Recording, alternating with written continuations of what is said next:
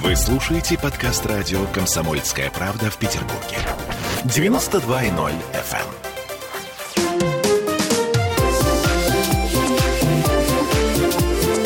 Открытая студия.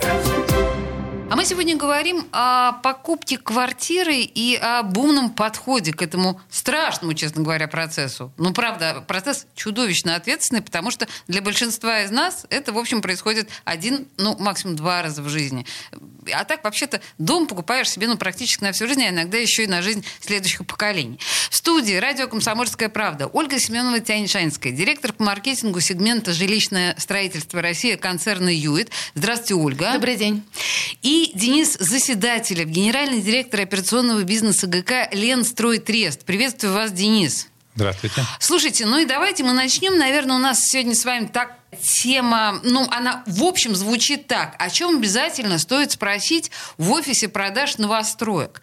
Вот есть такая история, что мы видим вот эти вот прекрасные, красивые картинки, да, или мы даже осматриваем готовую квартиру живьем. Мы поддаемся эмоциям, о чем мы тоже уже говорили и с Ольгой, и с Денисом, да, и упускаем важную практическую часть. Давайте к практической части, какие важные моменты нужно уточнить на первом этапе на берегу, да, чтобы жизнь в новостройке была комфортной. Мы уже, в принципе, с вами говорили о том, что частично продажи ушли в онлайн, но значение офиса продажи, наверное, ну и если уменьшилась, насколько важна сейчас роль офиса? Давайте вот так начнем, да? Ольга, давайте начнем с вас. Спасибо. Я считаю, что важна.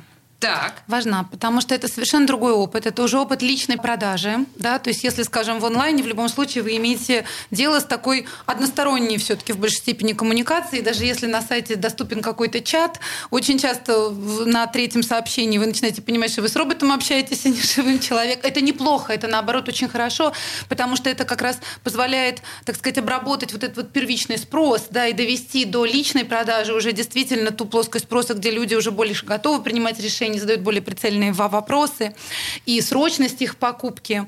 Но, конечно, э, вот та вот э, тот эмоциональный опыт, да, который можно приобрести, общаясь уже с конкретным представителем застройщика, и, конечно, те вопросы, которые можно в этот момент задать информационно, это гораздо более насыщенно. Э, дополните что-нибудь, Денис, в этой ситуации? Да, давайте дополню. Смотрите еще по поводу онлайна, да, и почему необходим офис продаж. Да, я согласен, что он необходим, и он останется. Квартира, в отличие даже вот от автомобиля, даже автомобиль можно купить онлайн, потому что, ну, они э, типовые. Типово, да, да, типовые, если конечно. ты там ездил э, на Hyundai, да, и ты примерно знаешь, чего ожидать от следующей модели. Угу. Можно посмотреть, да, там почитать характеристики и купить. Одинаковых квартир нету. Так. Ну, то есть там даже э, при одинаковых планировках это на пятом этаже, это с одним видом, это с другим видом. И для того, чтобы вот этот образ сформировался у человека, он сразу и не знает, какие вопросы задать, а мы не знаем, какие, какую информацию ему необходимо в онлайне дать. То есть эта информация может не быть. Угу. Мы, ну, как бы, портрет очень разнообразный человека, да, и поэтому только в живом общении он может для себя составить вот необходимую картину, представление о своей будущей квартире. Поэтому, конечно, офис продаж играет важную роль. Вы знаете, мне всегда казалось, что уходят куда-то в прошлое э, такие профессии, как, я не знаю, агент по недвижимости или как это сейчас называется, там, риэлтор, да? но, похоже, нет. То есть вот ламповое человеческое общение, оно, видимо, останется с нами, может быть, навсегда? Слава богу, если. Да, оно перестанет быть ламповым, станет более э, диджитализированным, да, но останется в этой профессии, я считаю, что останется. Назовите важные моменты, которые не указаны в презентациях на сайтах, но о которых покупателям важно знать. Денис.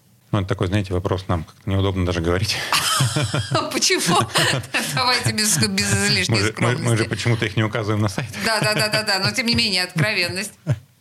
Требует откровенности. Я бы посоветовал все-таки спрашивать про а, то, что за рамками квартиры потому что про квартиру все указано, можно посмотреть, там стороны света, куда выходит, это все достаточно легко найти. А все-таки все, что вокруг квартиры будет, как будет организована жизнь, как будет работать управляющая компания, что крайне важно, да, Потому что, ну, вот коллега согласится, поскольку имеет большой опыт в этом. Коллега сейчас, для тех, кто не смотрит видеопрезентацию, да, большой палец подняла вверх, ну, то есть это явно, да, она... Потому что может быть идеальная квартира, прекрасные холлы, но ужасное управление. И это все потеряется. Поэтому вот на вот это, конечно, надо обратить внимание. И это точно не скажут. Да. Разрешите, пожалуйста, я дополнить. Не спасибо, что вы этот аспект подняли, потому что действительно вот за этим таким возбуждением, связанным с выбором квартиры и ее характеристиками, а какая тут общая площадь, где балкон, где сколько санузлов, действительно теряется очень важный такой аспект, что жизнь ведь только начнется в той, той, той точке, где вы эту квартиру получите и переедете. И в этот момент вы уже начнете придавать значение тому, насколько чисто у вас в местах общего пользования, насколько у вас опрятная территория. А, и э, это действительно ключевые моменты. Вот вы знаете, кстати говоря, интересное дело, а, оценивая удовлетворенность наших клиентов, и огромное количество компаний к этому прибегает, есть несколько замеров. Один из них вы делаете сразу после того, как человек получил квартиру, и он таким образом дает вам обратную связь, насколько он доволен процессом продажи. И тут он, наверное, на этом этапе в восторге. Чаще всего, да, да потому что это очень позитивный опыт, да, люди все-таки это действительно самый дорогой потребительский товар.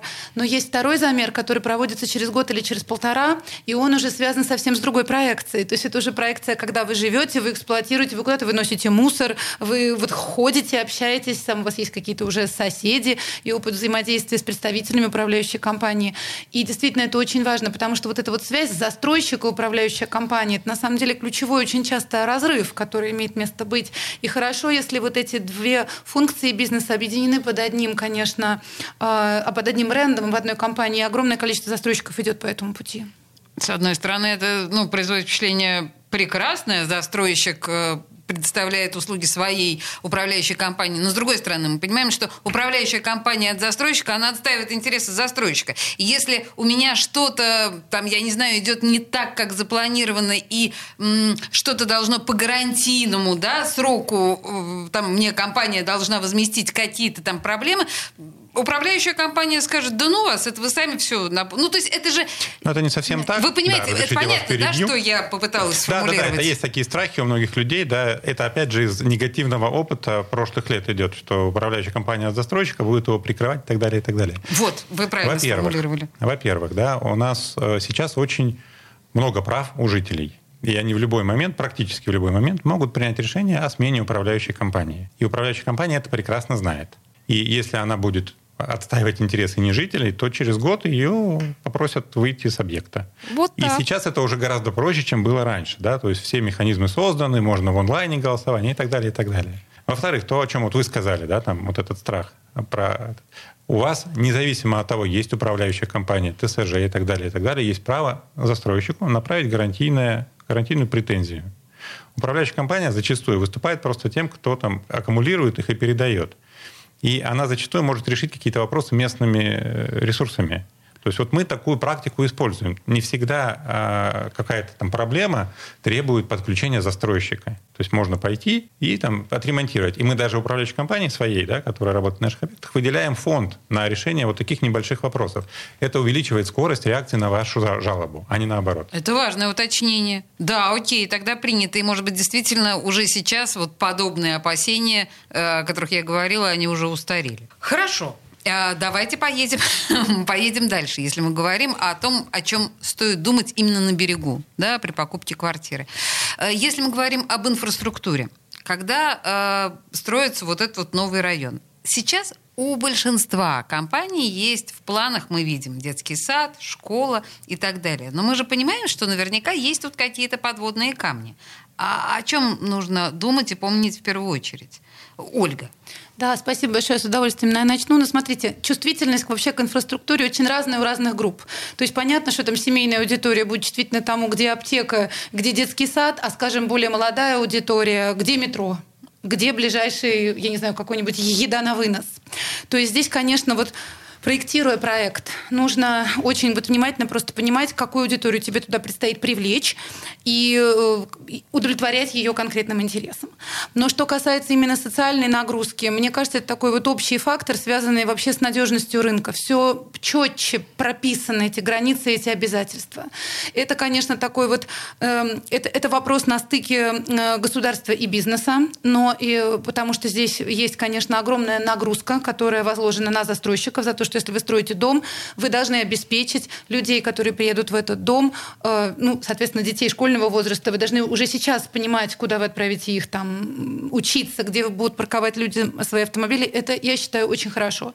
Потому что С одной стороны, это хорошо, с другой стороны, это ложится и на мой карман как покупателя, даже если у меня нет ни детей, ни машины. Я понимаю, но, понимаете, тут тоже, надо, как вам сказать, жизнь ведь не заканчивается у этой юной аудитории, которая приобретает свое первое жилье. Это только первое жилье. И действительно, это на перспективу. И, понимаете, еще тут какой момент, извините, что долго, но это важно в момент приобретения продукта на нас оказывают влияние совершенно не те факторы, которые потом, когда мы живем, например, в квартире, для нас важны. Я приведу вам пример. Приходят люди и говорят, ой, мы так мечтаем о террасе. Вот нам квартиру с террасой. Они покупают террасу, а потом выходят на нее один раз в год.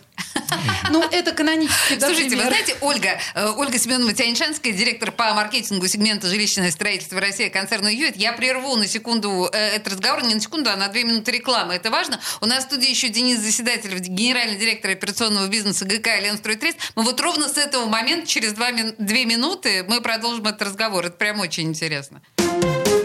Открытая студия. Вы слушаете подкаст радио «Комсомольская правда» в Петербурге. 92.0 FM. Эм.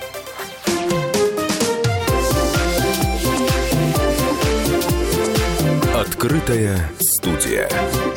А мы продолжаем разговор о том, к чему, собственно говоря, мы должны быть готовы на берегу в тот момент, когда мы принимаем решение о покупке квартиры, и Денис Заседатель, генеральный директор операционного бизнеса ГК «Алина Стройтрест» и Ольга Семенова-Тиньшанская, директор по маркетингу сегмента «Жилищное строительство России» концерна «Юит», нас консультируют в этот момент. И в предыдущей части программы мы, мне кажется, мы остановились на таком очень философском вопросе э, о проекти... я, я спросила, в общем, такой очень примитивный вопрос, да, об инфраструктуре, которую нам обещает застройщик, а дальше вот э, некоторым образом это ударяет по нашему карману. Продолжите, Ольга, пожалуйста, вашу мысль.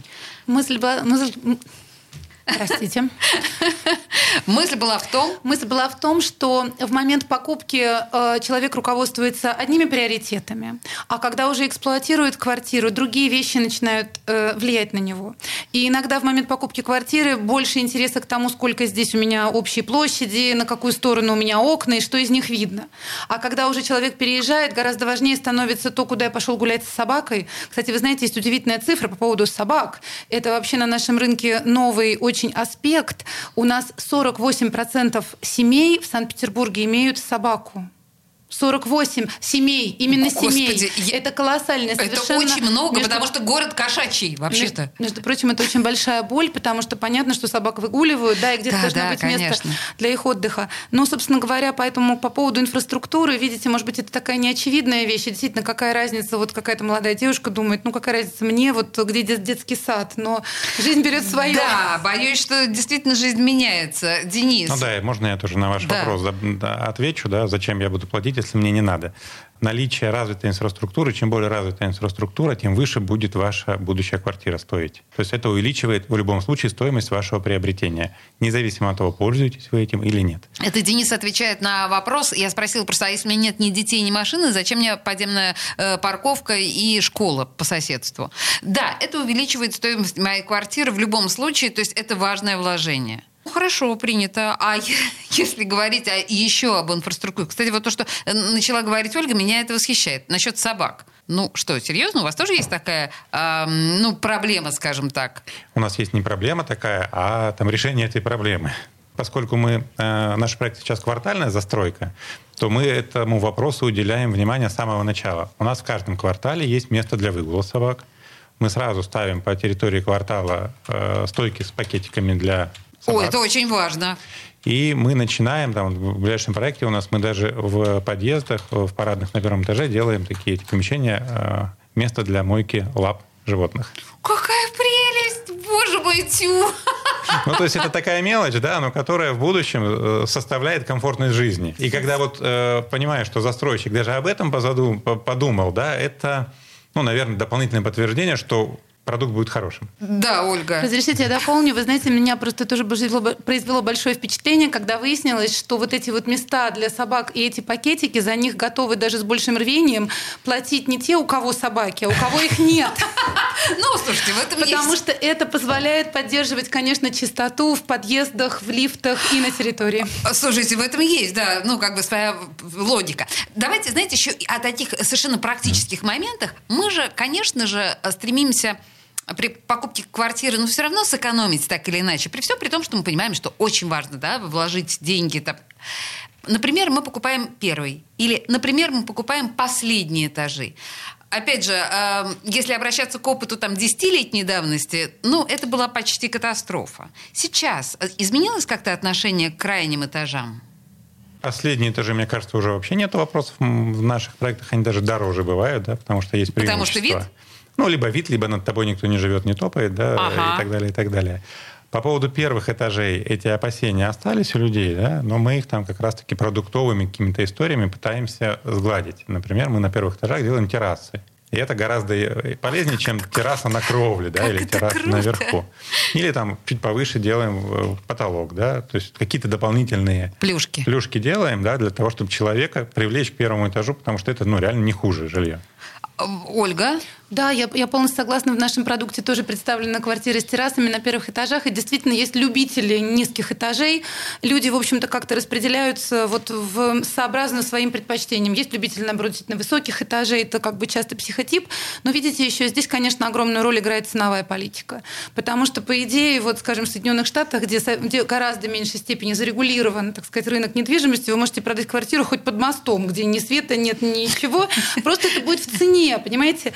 А и у нас тоже точно так же, если это квартира на первом этаже, чаще всего это самые, как, относительно самые недорогие, если только, конечно, речь не идет об эксклюзивных предложениях, например, с террасами. И очень часто, чем выше, ну, тем лучше, например, видовые характеристики, и тем, например, цена метра в одной и той же квартире, вот они идут а, как столбиком, э, просто будет повыше цена. Если говорить о видовых э, характеристиках, вообще я так понимаю, что Юит знает, о чем говорит, потому что у вас несколько комплексов с совершенно потрясающими видами, ну просто фантастическими.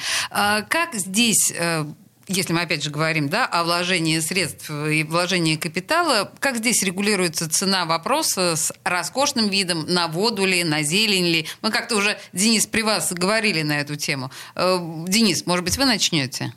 Ну так, по многим оценкам, до 40% стоит вид дороже. А насколько, самый это... дорогой вид – это вода? Самый дорогой вид это вода, считается ага. по-прежнему, да. И он добавляет, если там в одном и том же доме с видом на воду и с видом во двор, да, до 40% может доходить разница. Но при этом это, знаете, как раз вот про лайфхак, лайфхаки, про которые вы говорите, это к вопросу эмоционального восприятия. Это очень красиво, это хорошо, но это там чуть-чуть похоже с примером про террасу, про который говорила Ольга. Ну, не все каждый день будут смотреть в окно. А, хорошо. А еще есть такой, знаете, нюанс, что, э, ну вот если мы на Финский залив, предположим, да, с видом покупаем квартиру, то полгода у нас вид достаточно однообразный. Я имею в виду белое безмолвие. Да, заледеневший залив и небо, уходящее в него. Это, конечно, очень красиво, но может надоесть. Мне кажется, что для некоторых вид, например, на зелень или на парк тоже бы имел большое значение, Ольга. Да, вы совершенно правы. Здесь очень вопрос предпочтений, но важно то, в какой мере, в принципе, человек руководствуется да, вот этой вот частью удовольствия того, что он видит в окно. И действительно, есть люди нейтральные по отношению к этому, и здесь они примут чисто рациональное решение. Ну да, вид видом, но, в принципе, мне все равно, что видно из окна, и лучше я сэкономлю деньги, например, сделаю на них более какой-то, может быть, для себя ремонт хороший в санузлах. Я, я к этому чувствительнее больше, чем то, что я вижу в окно. Но, понимаете, мы из Питера, в Питере, конечно, вид — это это, ну, в целом, мне кажется, для нашей аудитории много. много для значит. нашей аудитории вид, по большому счету, это экзотика, потому что петербургский вид – это двор-колодец. Ну, или, подождите. Или крыша. А как же у Пастернака тучи, как волосы встали дыбом над О, прекрасная цитата. Да. Ну, в общем, так или иначе, конечно, вид – это в определенном смысле это роскошь в определенном смысле. Но это и цена. Может быть, вы потом... Вот Денис очень важную тему поднял. Это ведь не последнее ваше жилье, и в какой-то э, момент вы решите с ним расстаться для того, чтобы купить что-то. И очень хорошо, если вы напишете в своем объявлении такая-то, такая-то квартира, вид вода, или вид на парк, или вид на, я не знаю, там, крыши ну вот, собственно говоря, мне кажется, мы, мы определились э, с важными критериями э, выбора новой квартиры и ну, самыми главными вопросами, которые стоит задавать нам самим себе в тот момент, когда мы принимаем это важное решение. В студии «Радио Комсомольская правда» Ольга Семенова Тяньшанская, директор по маркетингу сегмента «Жилищное строительство Россия» концерна «Юит» и Денис Заседателев, генеральный директор операционного бизнеса ГК «Ленстрой-Трест». Друзья, спасибо большое за этот разговор. Это было очень интересно, и я думаю, что мы, в общем, еще неоднократно вернемся к этим разговорам в этом составе или в каких-то других. Большое спасибо. Спасибо вам, всего доброго. Да, спасибо, надеюсь, было полезно. Открытая студия.